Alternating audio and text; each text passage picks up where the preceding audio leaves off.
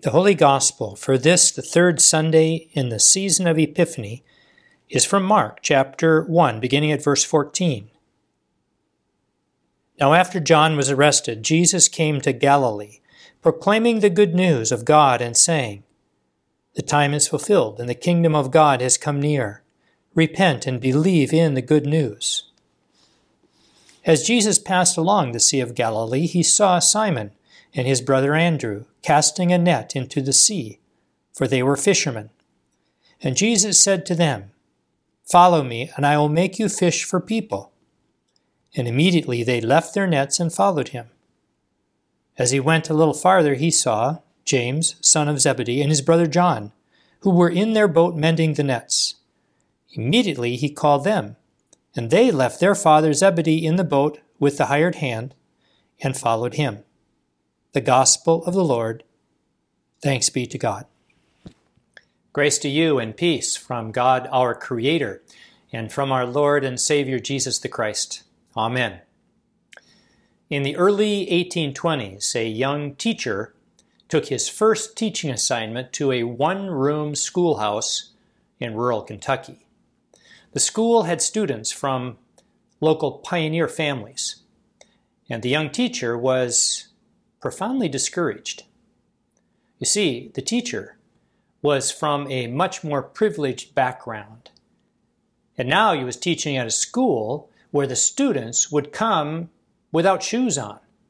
Many had only one change of clothes, and personal hygiene was not a priority.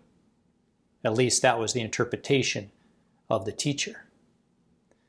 When that teacher looked at his students and at his school, all he could see were the limitations, the problems, the hopelessness. We still have one of his letters which he sent back to his parents on the home plantation. He writes, and I quote, Never have I been so discouraged. I don't know why I am here. Nothing will ever change for these children. They just don't have what it takes to succeed. A little bit later in the letter, he writes They are unlikely candidates to contribute anything meaningful to the welfare of our society. The young teacher completed his contract and left the school after only one year of service. But we assume that years later he must have had to eat his words because one of his students one of his students he described as unlikely candidates was a little boy named Abraham Lincoln.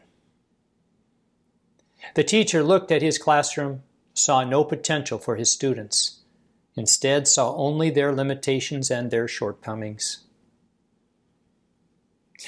I share this story with you now because Jesus, in today's gospel lesson, is the exact opposite of that young Kentucky teacher. Jesus, we read, walks along the shore of the Sea of Galilee and observes the fishermen there, hard at work.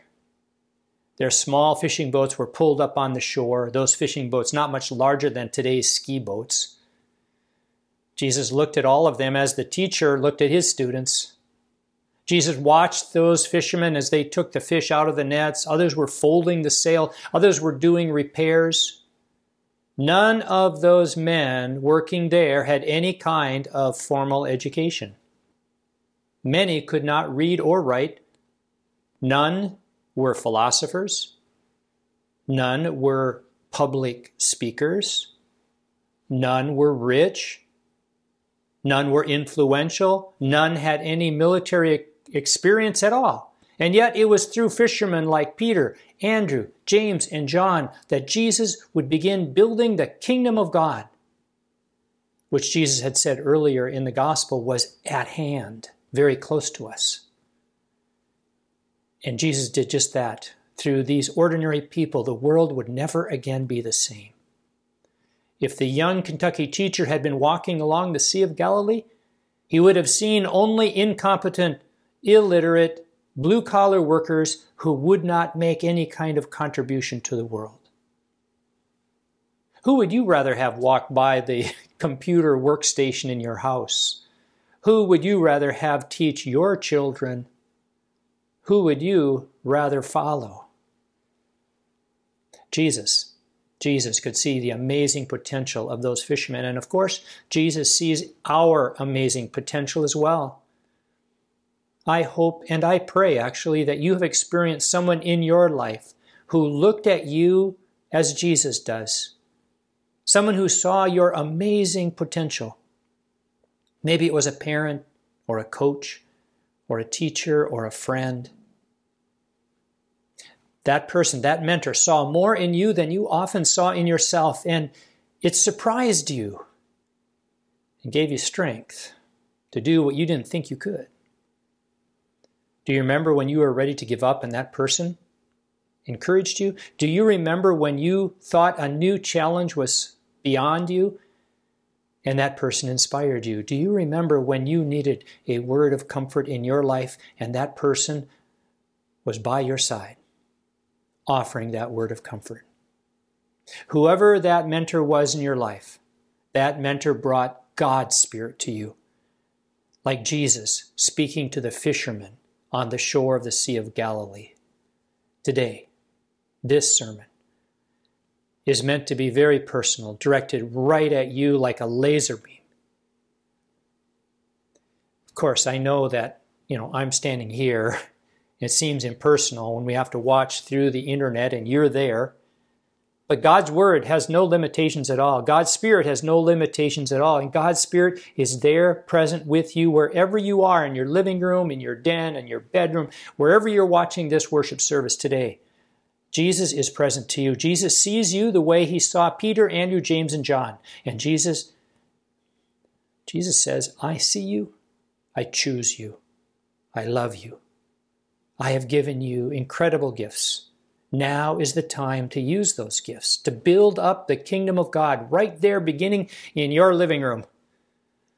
It's time to build the kingdom of God right now during a worldwide pandemic. Yes, now is the time. It is time now to build the kingdom of God when your country is completely divided. There are opportunities abounding. And we we look up from our fish from our screens like the fishermen looked up from their nets. And then we blink and we say, Who, me? Aren't you looking for someone else? You must be looking for someone with more clout, more education, better training, more time, more money, greater power. We say, We're nobodies and we see ourselves as the Kentucky teacher would have seen us. And so we're tempted to pull back, to quit, to let someone else do it. It's a little like the story of Jonah, which many of you know well. God, as you know, saw something in Jonah that Jonah didn't see in himself. God saw Jonah's potential to minister to people that Jonah hated, the people of Nineveh. And what did Jonah do when he was called? He basically said, No way, I can't do that. I won't do that. So Jonah ran. He ran away from God's call, got in a boat to get himself as far away from Nineveh as he possibly could. That's when the big fish story comes in. Jonah was drowning, symbolically, in the waters of his own failures and fear. Have we not all felt like that at times? He was sinking down, down in his own dysfunction. And that's when God scoops him up and sets him on a path to face his hated enemy, to follow his call, to minister to even people that he disliked. The story is really a story of God refusing to give up on Jonah, even when Jonah had given up on himself. God saw Jonah's potential like a good teacher. Like a good teacher, God stayed by his side and empowered Jonah to succeed. Jesus had the same experience. Jesus watched his own disciples run away from him the night before his crucifixion. They were all like Jonah, and yet Jesus never gave up on them.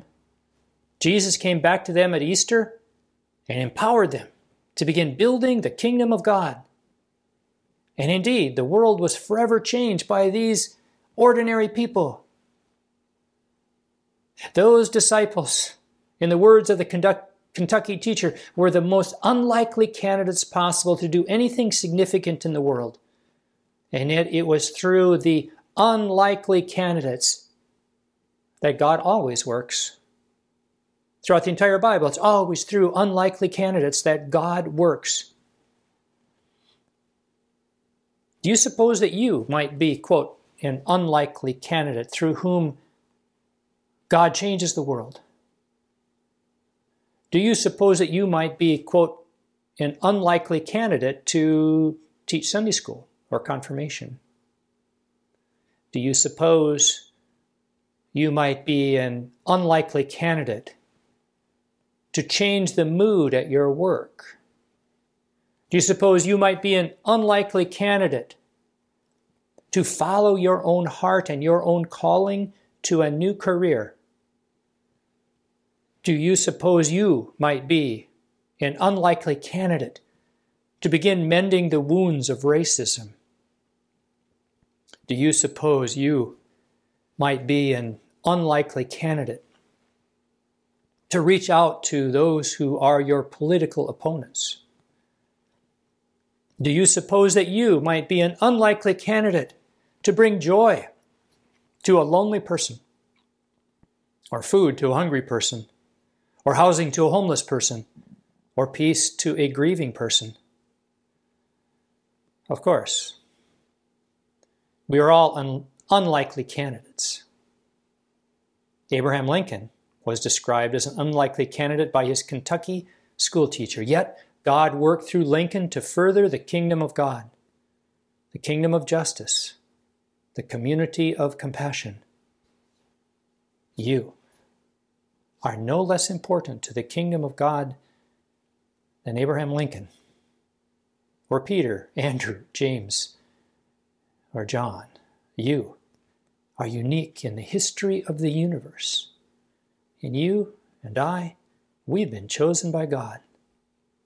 And God blesses us to follow our unique callings to build up the kingdom of God in this world. Amen.